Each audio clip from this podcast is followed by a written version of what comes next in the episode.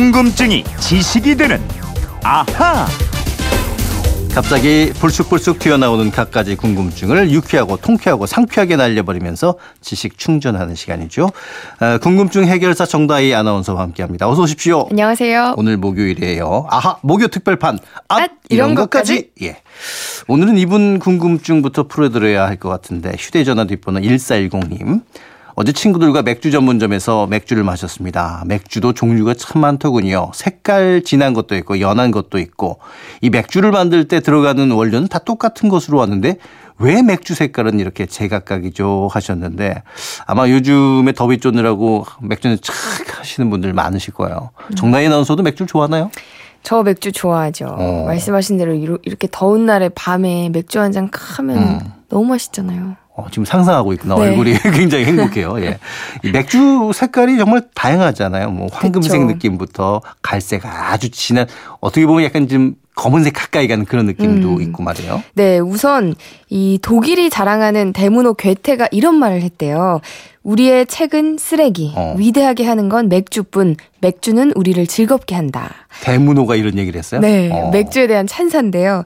이 맥주를 만드는 원료는 사실 별게 없습니다. 맥아, 효, 효모, 홉이 아니라 홉, 효모, 그리고 물, 크게 이렇게 네 가지만 있으면 됩니다. 그렇죠. 이 맥아가 영어로는 몰트잖아요. 그래서 우리 왜 몰트 위스키 할 때 그 몰트. 네, 네. 예. 맥아는 보리나 밀, 호밀, 귀리 같은 여름에 거두는 곡류를 발아시킨 겁니다.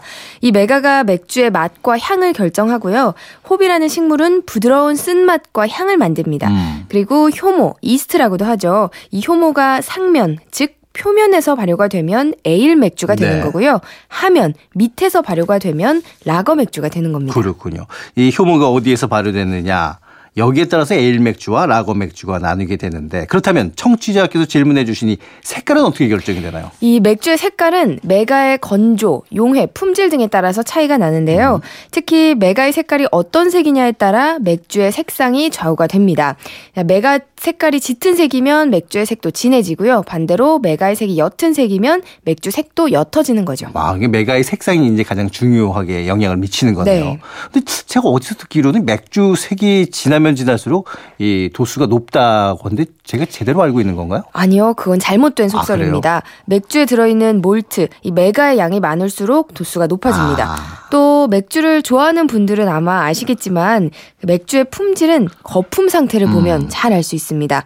거품은 맥주에 들어있는 탄산가스가 밖으로 새어나가는 걸 막아주면서 맥주의 산화를 억제하는 역할을 합니다. 아, 이 가스가 새 나가는 걸 막으면 이 거품이 왜 음식 뚜껑으로 이렇게 덮어두는 것처럼 그런 네, 역할이네요. 맞아요. 그래서 이게 더욱 중요한데요.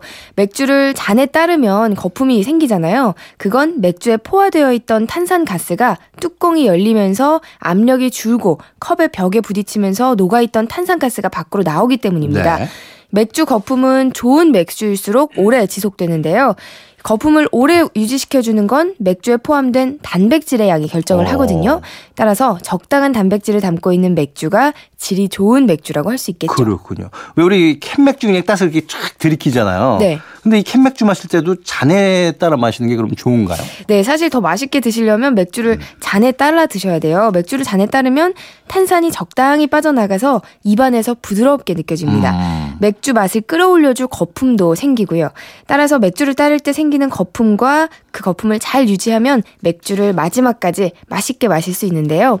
다만 종이컵은 음. 거품이 필요 이상으로 많이 생기니까 유리잔에 따라서 마시는 게 네. 좋겠고요. 또 야외라서 유리잔이 없다. 그러면 종이컵을 물에 살짝 부신 다음에 맥주를 따르면 거품이 좀 덜 생기고 좋습니다. 아, 그렇군요.